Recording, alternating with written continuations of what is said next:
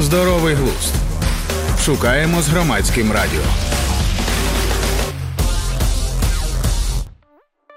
Вітаю всіх на громадському радіо. Я Тетяна Трещинська, і це подкаст Здоровий глузд. Наш гість, ветеран Збройних сил України Максим Колесников. Здоровий глузд. Сьогодні ми говоримо з вами про те, як ми напевно маємо змінитися або вже змінюємось і ще маємо змінюватися як громадяни України для того, щоб бути очевидно більш мобілізованими в розумінні того, що ворог нікуди не дінеться, він є, і він, напевно, не подінеться ще якісь роки.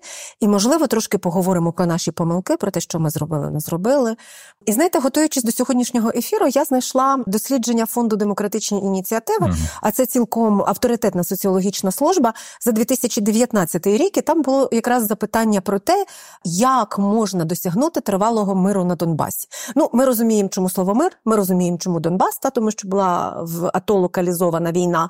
І відповіді були такі, що це посилення дипломатичного тиску і санкцій проти Росії, і це посилення і зміцнення економічного і військового потенціалу України. Ну, це правильна відповідь, і перша і друга, але розуміння відкритої війни, власне, широкомасштабної війни не було напевно ні в цих опитуваннях не представлено. Та це факт, ми маємо до цього так ставитися. Ні політичні еліти нам цього не пропонували і не говорили прямо. І велика частина громадян насправді не уявляла, що ця локалізована війна на Донбасі і анексований Крим може розростися до тих масштабів, які ми дуже швидко і раптово для багатьох отримали в 2022 році. Як у вас було з цими відчуттями?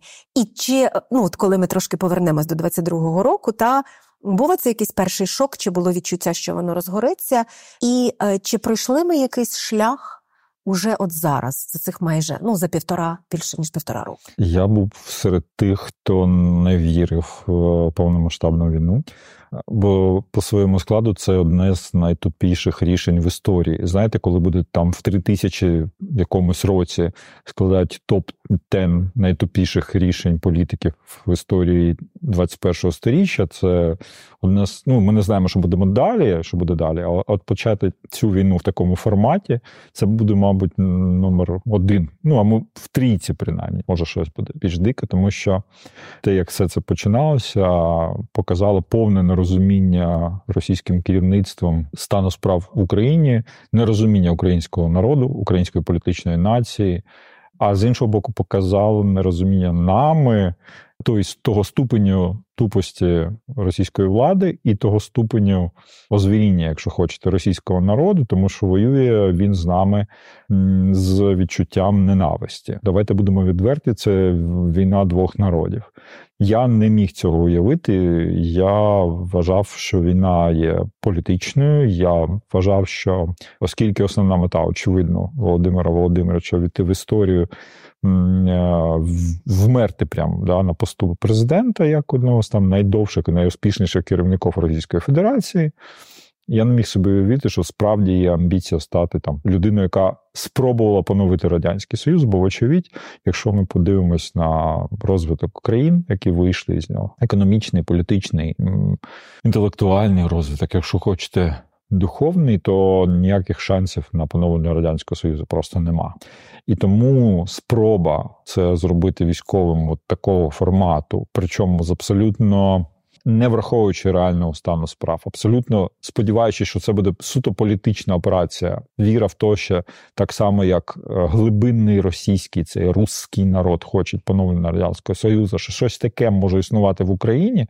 Ну вони ж справді готувалися до поліцейської операції, і тому думали, що от зараз зайдемо, все отримаємо, все буде шикарно. Три два тижні, три дні, сім там. Це справді віра була, що за місяць все, всі завдання політичні будуть виконані. Тому я не вірив в те, що це можливо, і я так само, як більшість робила цю помилку. Ну, бо доволі доволі дивно вважати, що керівник такої держави просто тупий. А насправді, ну давайте відверто, це не най, не, не прояв інтелектуальності, віра в папочки, в те, що тобі приносять, і недооцінка ситуації настільки настільки масштабу. Те, що ми маємо зараз, це Мобілізація там дуже велика. Я маю на увазі не, не тільки мобілізація людського потенціалу Росії, а в цілому да, мобілізація на війну. То, що їм вдалося розкачати по це населення, це теж було важко повірити, бо знов таки так складалася наша історія, що ми були доволі близькі з росіянами в спілкуваннях. Я пригадую періоди, коли вони вболювали за нас на чемпіонатах по футболу, коли грала наша команда, і навпаки, це було нормою на той момент ще в 2006-2004 роках. Ну, це була абсолютно нормальна історія. І от, е, звісно, що в 19-му році ми всі очікували, ну принаймні, я не скажу всі, ну багато хто очікував, що ми зараз будемо дипломатично затверджувати, що це наше, що це наша територія. Всі під цим підпишуться. Росія не наважиться е, щось робити, визнавати офіційно. Вона ж не робила того. І тому всі думали, ну. Путін колись помре. Ну на словах Путін помре. Це знак. Звище. Дякую, перепрошую. Так, це знак. Це знак. Путін помре. Угу. Путін колись помре. Російській еліті, вочевидь, ці території не потрібні. Подивитися там. Сьогодні я дивився, що кілька років, 4 чи 5 років, в центрі Донецька заливає підвал фекаліями. І люди скаржуються, що вони хворіють через це постійно, і всім абсолютно наплювати. І це пока це один з дуже маленьких, але їх величезна кількість проявів байдужості російської влади до цього регіону. Він використаний як привід впливати на нас. Тому саме тому була надія, віра, що ось він помре.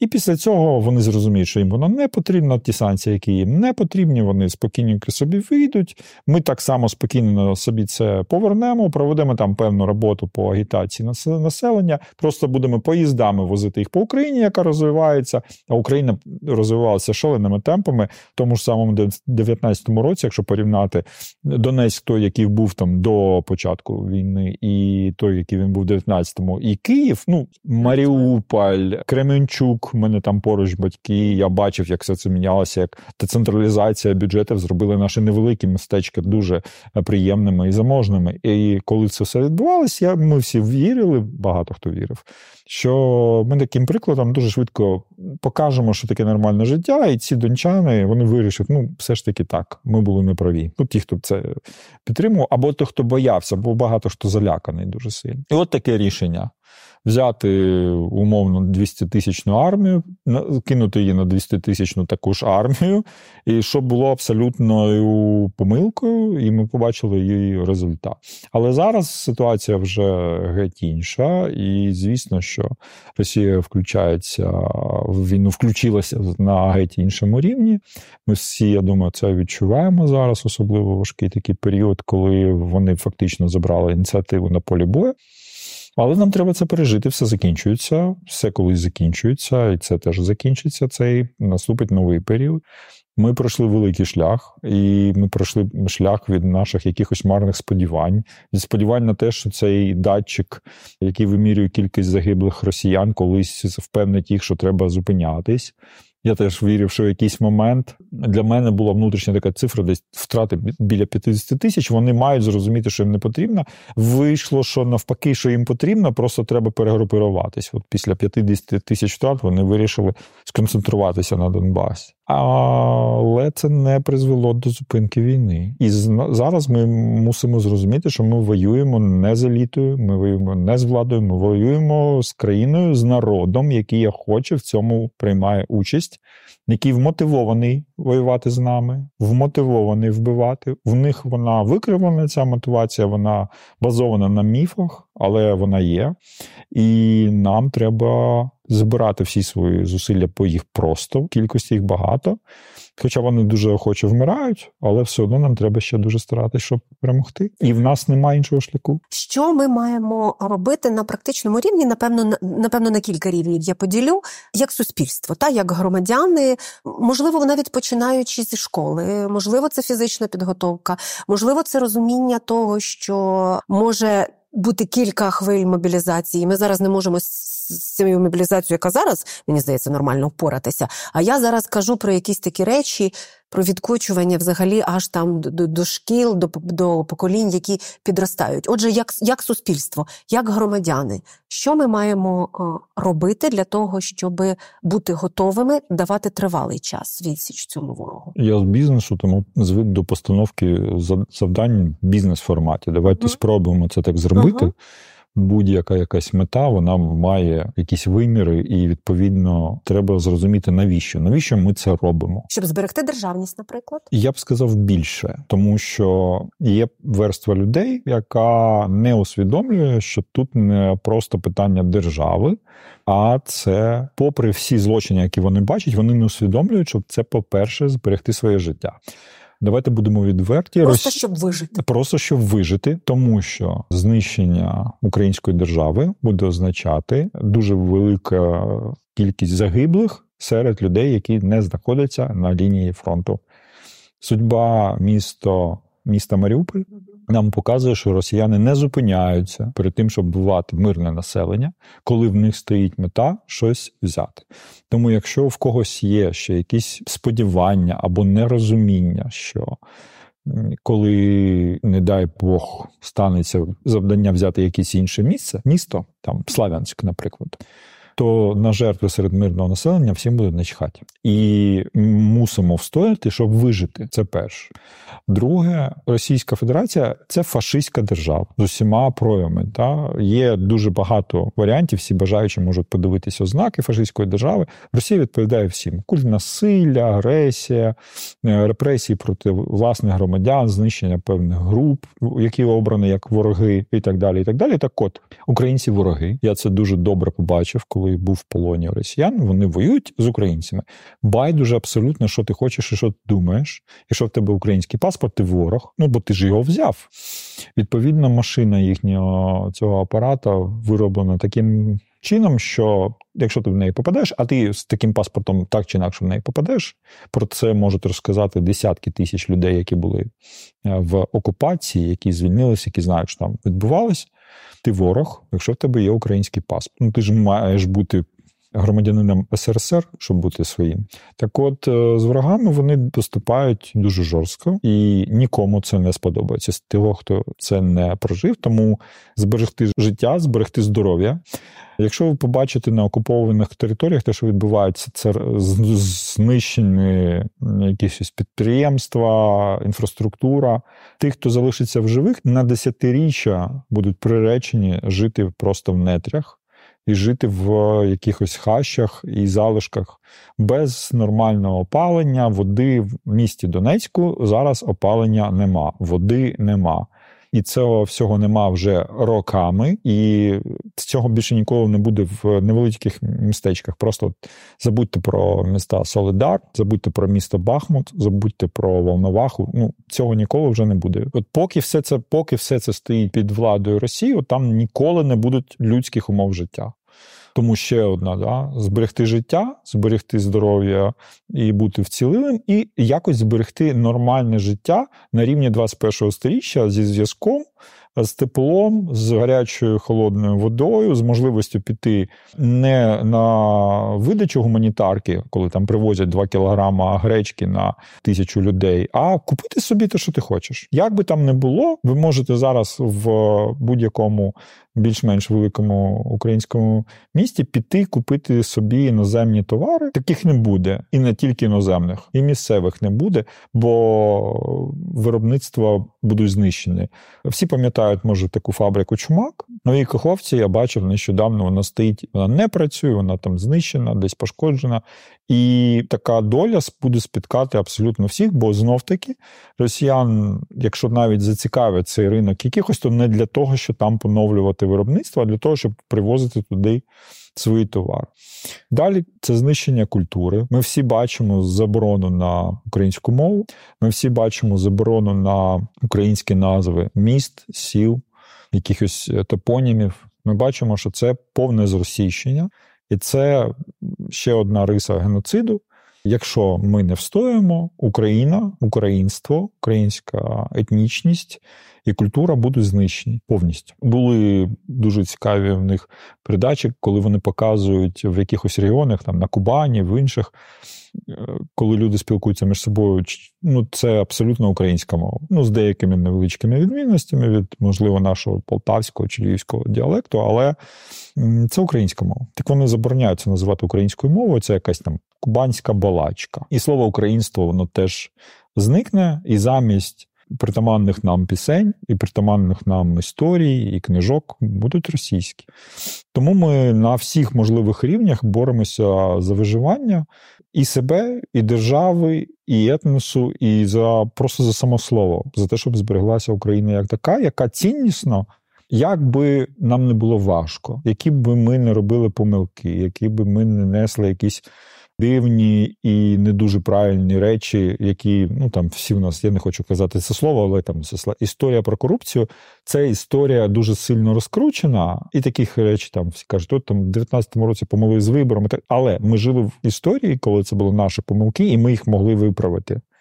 У нас такої можливості не буде, якщо не буде української держави. Зараз дуже важливий приклад, що люди з окупованих територій насильно заганяються в армію і вмирають. У мене, оскільки я народився виріс в Донецьку, ну я знаю принаймні одного свого товариша, свого своєї юності, які, з яким ми товаришували, були в одній компанії, і він був в минулому році. Затягнули, мобілізували його в армію ДНР, і він загинув в грудні минулого року. Він старший за мене на один рік, і от скоро рік, як його вже нема, тому що от так вони вирішили. І так буде і далі, бо поки існує та держава, як імперія не може не розширюватися. Війна зараз для них дуже зручна. Тому, якщо припустимо, ну я не вірю в їх перемог і не сподіваюся робити все, що може, щоб її не відбулося. Але якщо припустити в історичному контексті, що їм щось вдасться тут, то війна продовжиться далі і далі. Здоровий глузд на громадському радіо. Я Тетяна Трещинська, Максим Колесников, ветеран збройних сил України, з нами. Знаєте, я от не хотіла цього цитувати, але я все одно це процитую. Чому? Тому що люди досі, наприклад, там на Ютубі або де завгодно пишуть такі коментарі. І це не боти, це от реальні люди, які досі вважають, що це все відбувається, про що ми зараз з вами говоримо, тому що Україна чинить спротив. Ну і там десь апелюють до 2014 року. А от дивіться, прийшли ж у Крим, і от же ж вони в Криму цього не робили, і так далі. І тобто, ну люди це повторюють, і частина людей досі в це вірить. Як це не дико, напевно, звучить. Питання, що мають на увазі люди, це відбувається через те, що українці чинять спротив.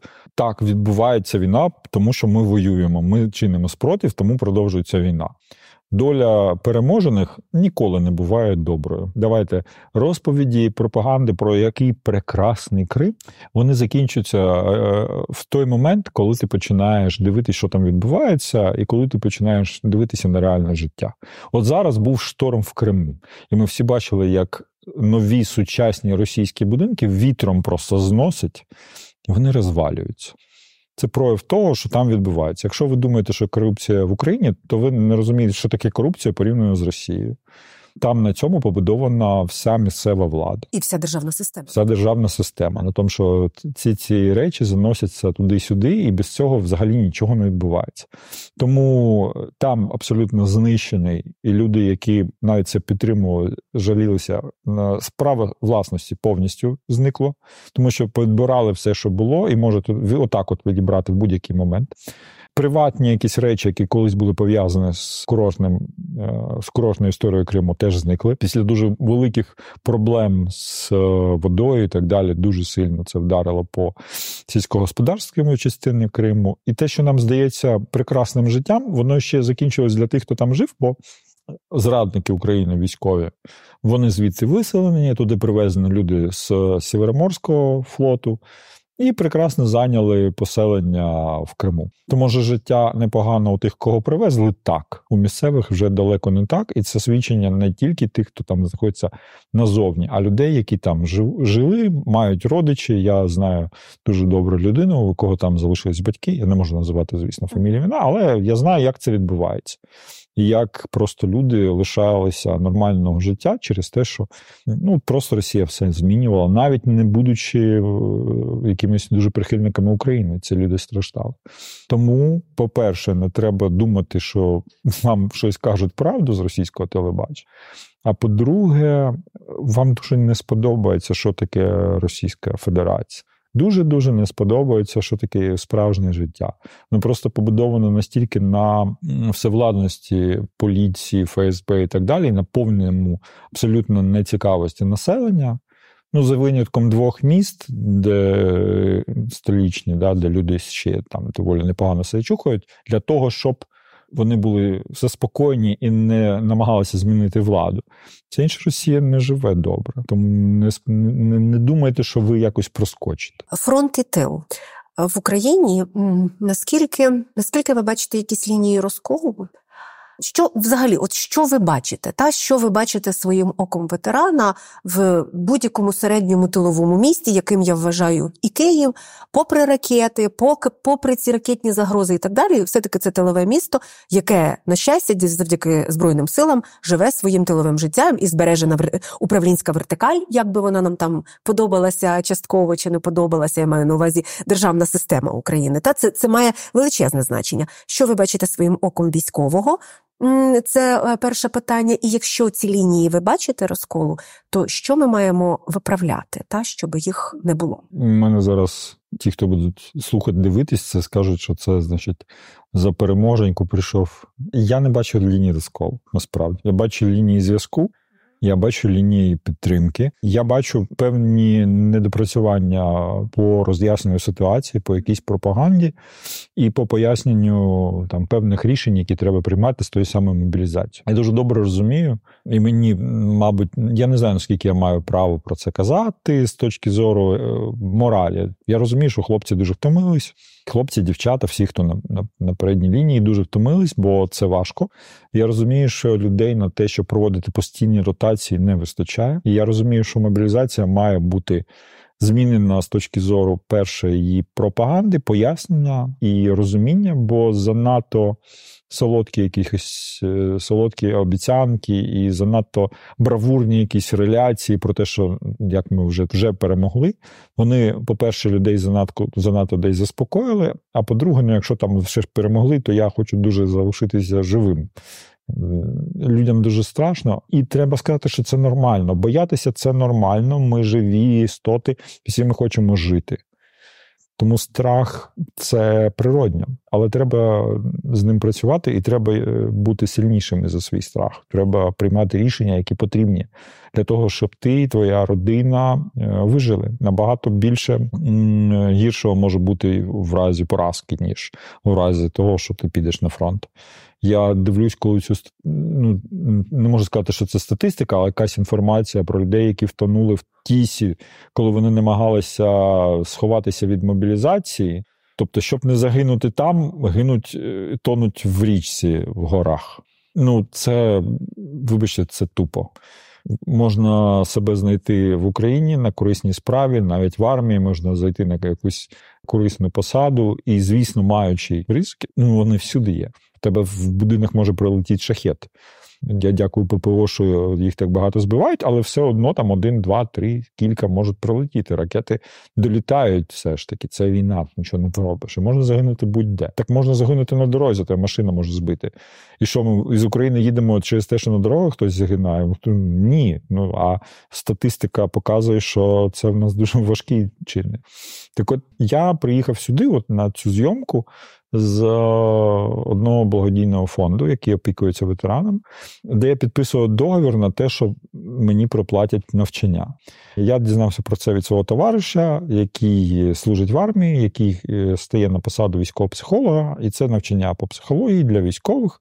Він мені сказав, що ось є така історія, а я навчаюсь також на психотерапевт. До, до війни зараз поновився на навчання, і я хотів знайти собі курси, і ми з ним про це спілкувалися таких історій про те, що є фонди, є допомога, є можливість навчитися, їх багато. І якщо я не думаю, що я унікальний, я не думаю, що мій товариш Олексій унікальний. Такого всього багато, воно є. Є ветеранські організації, є фонди, які опікуються, є допомога, є навчання, є можливість собі знайти адаптуватися в цивільному житті, тому е, підготовка розуміння існує, підтримка є, і важливіше за все, е, мені здається, зараз для того, щоб військові це відчули, це от дати цю масу людей військом, яка допомогла принаймні з ротацією. Бо втомленість, втома, постійні стреси. Зараз зима.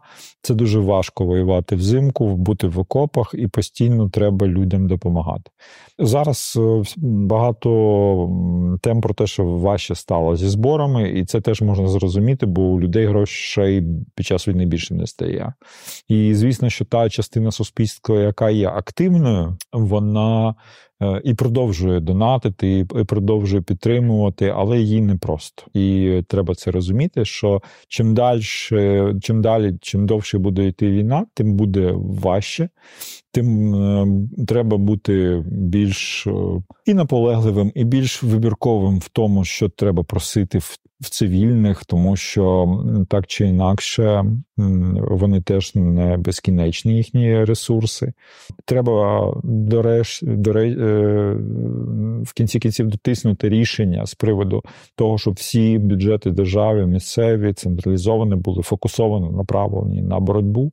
І дуже велика є громадянська позиція. Знов таки в великих містах проходять мітинги на цю тему. Я думаю, що законодавцям треба вирішити нарешті це питання, дати і можливість, і право, і в обов'язок місцевим бюджетам підтримувати військо. Ми не можемо ламати систему децентралізації. Це було б дуже відкатом назад. І централізований бюджет він настільки ефективний, як ми часто бачимо, що бюджети централізовані той саме військовий, він певні речі не купує купує. А міста могли включитися більш активно. Хоча і зараз це дуже великий вклад, якщо ми подивимося, те, як це відбувається. Але треба готуватися до того, що це дуже надовго, і та частина економіки, яка може перейти в е, джерело е, всього потрібного для армії, має бути залучена для цього. Ось мені здається. Тому я б сказав, що лінії розлому виникають на якихось таких, ну можуть виникнути на болючих питаннях, коли є е, дуже яскраві приклади. Там люди живуть життя. Да?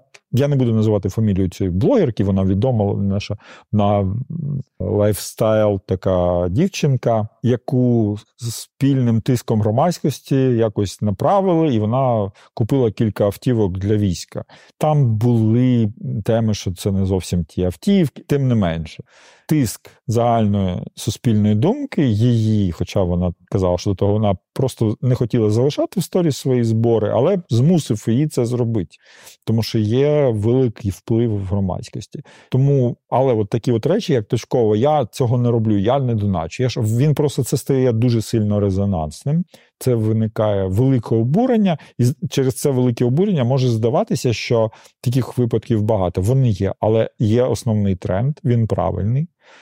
Суспільство налаштоване на підтримку, так чи інакше, суспільство вірить в перемогу, це дуже важливо. Суспільство хоче допомагати. Активні громадяни роблять це можливо. Треба пояснювати важливість мобілізації. Треба казати чесно, що якщо її не буде, ми всі ці жертви понесемо е, дарма. А це так не, не має бути, і тому треба йти мобілізувати. Здоровий глузд. Здоровий глузд на громадському радіо. Я Тетяна Трещинська, наш гість, ветеран збройних сил України Максим Колесников. Тоді, якщо говорити про бізнес-підхід, а як ще віру в Збройні Сили України можна перетворити на конкретні кроки, щоб не просто знаєте, як я тут сижу, я сижу напроти вас і дуже вірю в Збройні Сили. Але перше, друге, третє мобілізація перша, напевно, так? Це можливо. Давайте почнемо. Да? Постановка завдань. Так. У нас є завдання, у нас воно сформульовано, що ми маємо вийти на кордони 91-го року. Це чи припиниться війну? Можливо, ні, можливо, так. Ми не знаємо. Чи гарантує це безпеку від ракетної загрози? Ми очевидно, ні, але для того порівняно з тим, що було в 22-му році, зараз же рівень розвитку протиповітряної оборони геть інший. і Ми розуміємо, що ми цим викликом ми більш-менш впораємося. Ну, зрештою, дипломатія має вступати. Це перше. Друге, давайте все-таки не забувати на історичні приклади. Звісно, що історичні аналогії вони завжди хромають десь, бо історія геть інша, але після військових поразок, а якщо ми забираємо Донецький Крим, це дуже велика військова поразка. Росія ніколи не встоювала в тому вигляді, як вона була. Кримська війна призвела до змін. Війна програна, похід на Польщу призвів е, до змін для того, що припинилися пошуки світової промислової революції. Програна війна війна Японії призвела до подій 1905-1907 року, і Росія дуже змінилася. Було змушено там багато чого керівництва міняти. Тому військовий програш це завжди якісь зміни, і вони все одно будуть на нашу користь, так чи інакше. Тому треба цього добиватися, і треба це робити. Відповідно, є мета, є е, потрібно розраховувати засоби, потрібно рахувати, що нам потрібно, скільки людей, скільки грошей, скільки зброї, якої, як. І це питання завдання, скоріше, да, нашого військово-політичного керівництва. Звісно, що такі плани вони не можуть не можуть бути оприлюдненими, бо ну, це доволі дивно було б да, розкрити наші плани ворогу. І під ці плани треба робити конкретні дії, в тому числі проводити роботу пояснювальну, роз'яснювальну, що і як ми робимо з точки зору людей. З точки зору того, що ми казали про школи, так ми можемо е, дійти, звісно, якщо це буде 5, 7, 8 років, то ми розуміємо, що е, люди, які зараз в школі, вони цілком ймовірно в. Ті, кому зараз 16-15, свої 21-22 будуть змушені ставати на захист держави. Ми, звісно, мусимо готувати їх е, з усіх можливих боків е, до того, щоб вони розуміли, що відбувається. В першу чергу пояснювати їм, що було, як, в чому цінність держави. Бо коли я чую закиди слова ця держава для мене нічого не зробила. Це ж це ж, вибачте, це ж очевидно не Або так. якщо ця держава стане такою, то тоді я її полюблю. Так. Ну, І тут такою. мені так. згадуються не дуже цензурні, але безсмертні слова Тараса Чмута, що ми є держава. І це правда. Це треба усвідомлювати, що в нашій країні так працює те, що хоче суспільство, те, в що суспільство справді вкладає свою енергію, свої дії, те і стається. От згадайте нашу історію. Всі кроки, коли суспільство справді було там хотіло чесних виборів. Спроба була це відобрати, була, але не вдалося. Хотіли обрати європейські цінності замість тайожних цінностей. Вирішили, було кроваво, але прийшли і взяли, да, зробили це. Була спроба і бажання е, спробувати змінити політичне керівництво на нові обличчя. Можемо зараз дискутувати довго е, наскільки успіх, але Тим не менше, це була воля народу, і вона була реалізована. Тому в нашій країні, коли народ справді більшість хоче чогось, вона це отримує через свої дії. Тому ми мусимо розуміти, що це і є дуже велика наша цінність, що кожен з нас може вплинути на державу, на е, її рішення. І треба навчати дітей, показувати. Дивіться, ми не просто абстрактно боремося за кордони, ми боремося за певний набор цінностей, практик і життя, от які ми вже маємо, і то, що ми хочемо мати. Заради чого це все? І звісно, що це можна назвати пропагандою, але війни без пропаганди не буває. Не буває так, щоб ми всі вірили в перемогу, і нам ніхто про це постійно не казав. Ну там давайте пригадаємо історичні знов такі приклади. Якщо ми думаємо, що в Великій Британії в 40-му, 41-му році, коли їх бомбардували, не було державної агітації, то це треба бути дуже наївним, щоб не, не, не згадати, що по BBC кожен день по радіо розповідали, що німці їдять дітей, дітей, а ми тут страждаємо, але ми найкращі, найсильніші, і ми обов'язково переможемо. Хоча ризик був дуже великий, і могли бути дуже різні варіанти з приводу долі Великої Британії. Тим не менше була державна робота на, на це побудована, і суспільство вірили в перемогу. Так само і нам треба це зберігати. У нас ситуація ще гірша, бо у нас набагато більший географічно е, і в певних ресурсах ворог. Але в нас дуже міцні союзники, яким треба теж постійно їх підштрихувати і підштовхувати до дій. Але там теж звучать голоси. Останні дні багато дуже виступів е, впливових військових політиків, які кажуть про те, що нас треба краще нам краще допомагати. Нам треба давати більше зброї, більше ресурсів, щоб ми могли встояти і перемогти. Що рівень той, на який нам дають, щоб ми не впали, він недостатній. І це затягування конфлікту. Захід теж доволі наївний з точки зору Путіна, що думає, ну якщо отут от зараз візьмуть токмак, то після цього ну Путін скаже, ну все окей да, я я згоден. Ні, так не буде. Він буде так само воювати, і і головне, народ Росії буде з нами воювати. Тому нам треба давати більше, і нам треба постійно нагадувати про це союзникам. Нам треба мати жорстку позицію, яка буде говорити про те, що ми будемо боротися. Ми дуже ефективні в багатьох речах. Ми багато чого робимо. Я не буду називати військові моменти, коли по якості того, що ми робимо, ми в багатьох аспектах робимо це набагато краще ніж наш ворог. Ми дізнаємось про це згодом. Я думаю, що ці приклади на рівні військових мають показуватися. Ну, скоріш за все, вони вони показуються, і ми маємо тиснути і показувати. Ми можемо, умовно кажучи, от нам у нас є отака допомога. Ми досягаємо такого результату. Вона буде більше, і результати будуть більше. Тому треба це робити. І от постійно ну це буде пафос такий. Да? Треба собі перевіряти на предмет, чи, чи зробив я все, що я можу для того, щоб була це все досягнено, і чи підтримав я себе в ресурсі достатньо.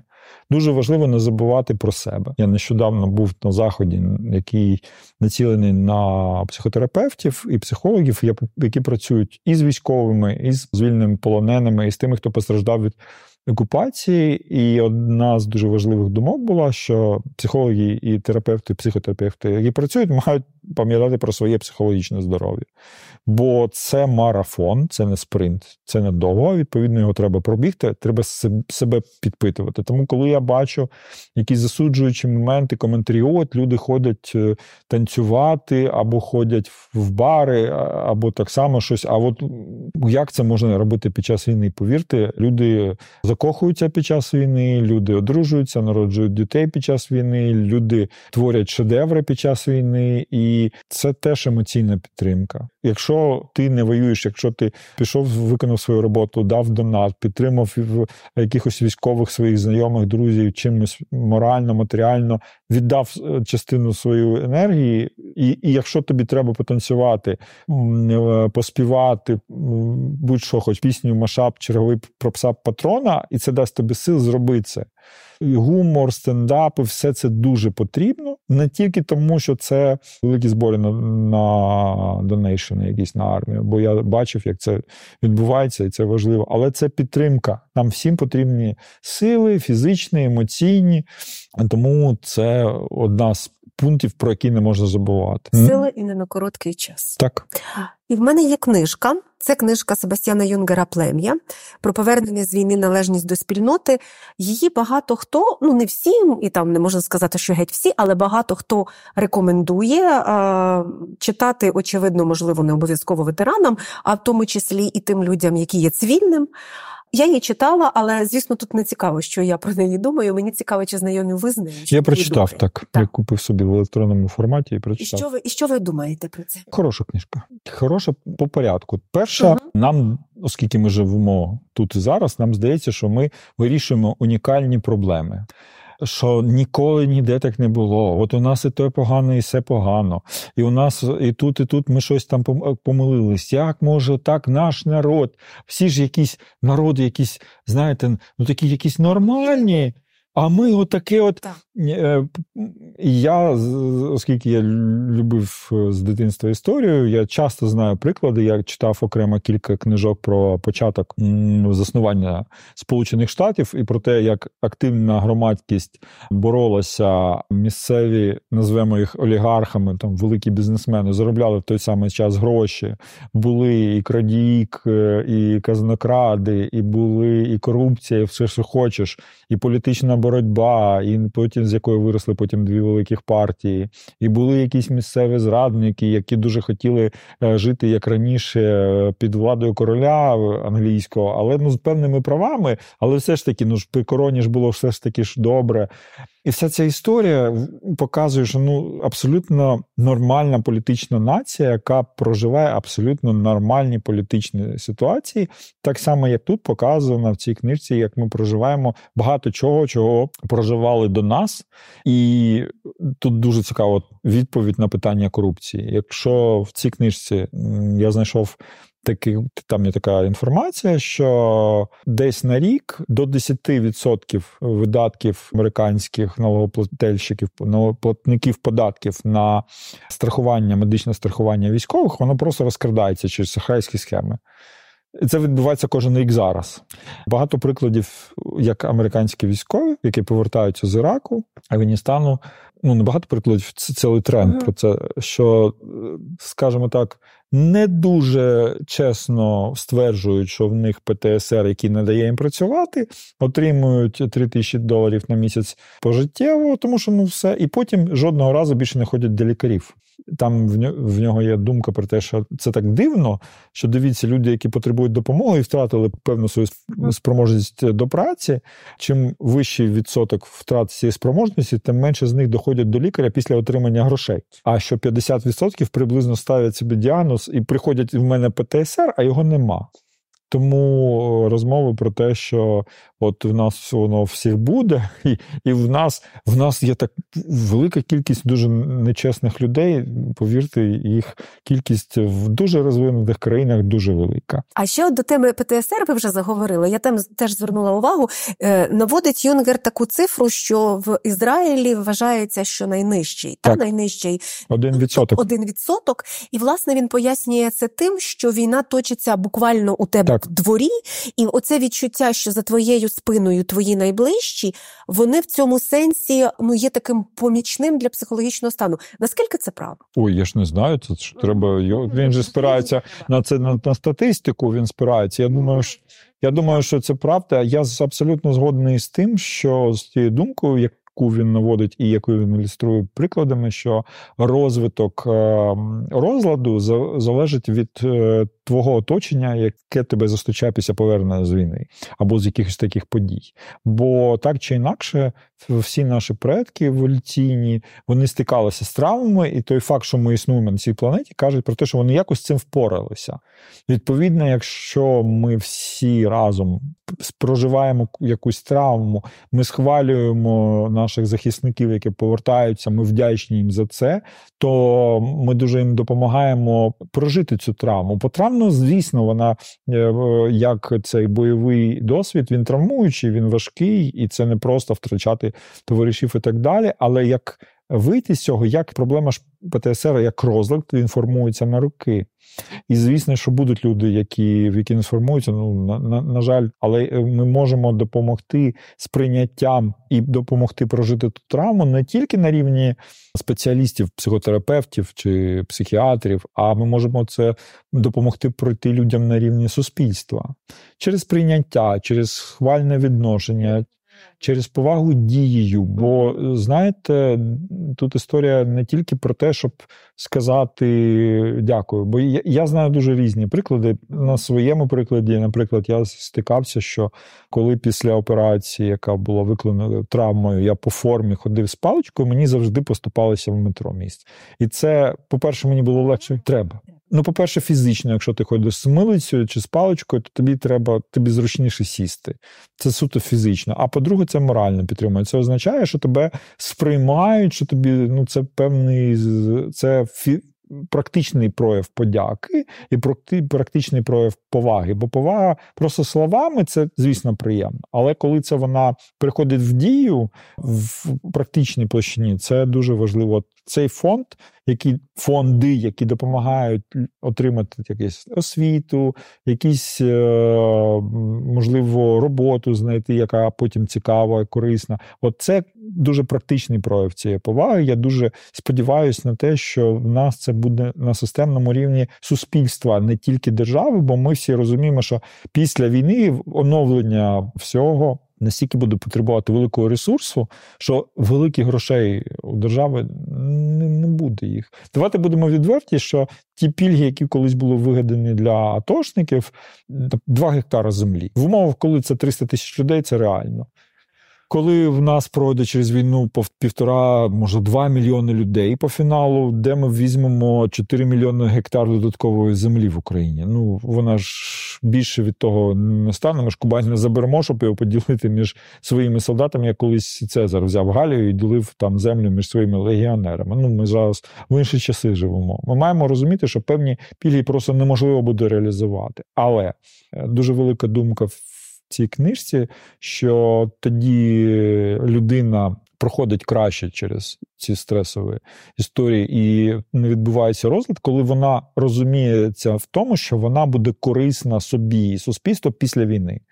Якщо людина повертається і бачить, що вона потрібна, що вона задіяна в соціальних механізмах, що вона знаходить продуктивну роботу, може себе забезпечити своє існування, фізичне рівень життя для своєї сім'ї.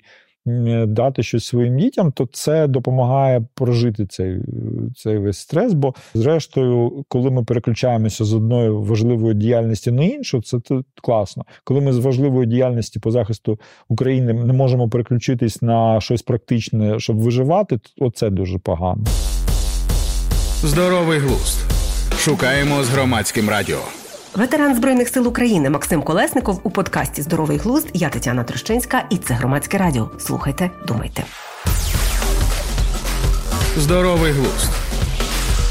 Подкаст в межах партнерського проєкту громадського радіо та ініціативи з інформаційної гігієни Як не стати овочем. За підтримки відділу преси, освіти та культури Посольства США в Україні. Погляди авторок та авторів не обов'язково збігаються з офіційною позицією уряду США.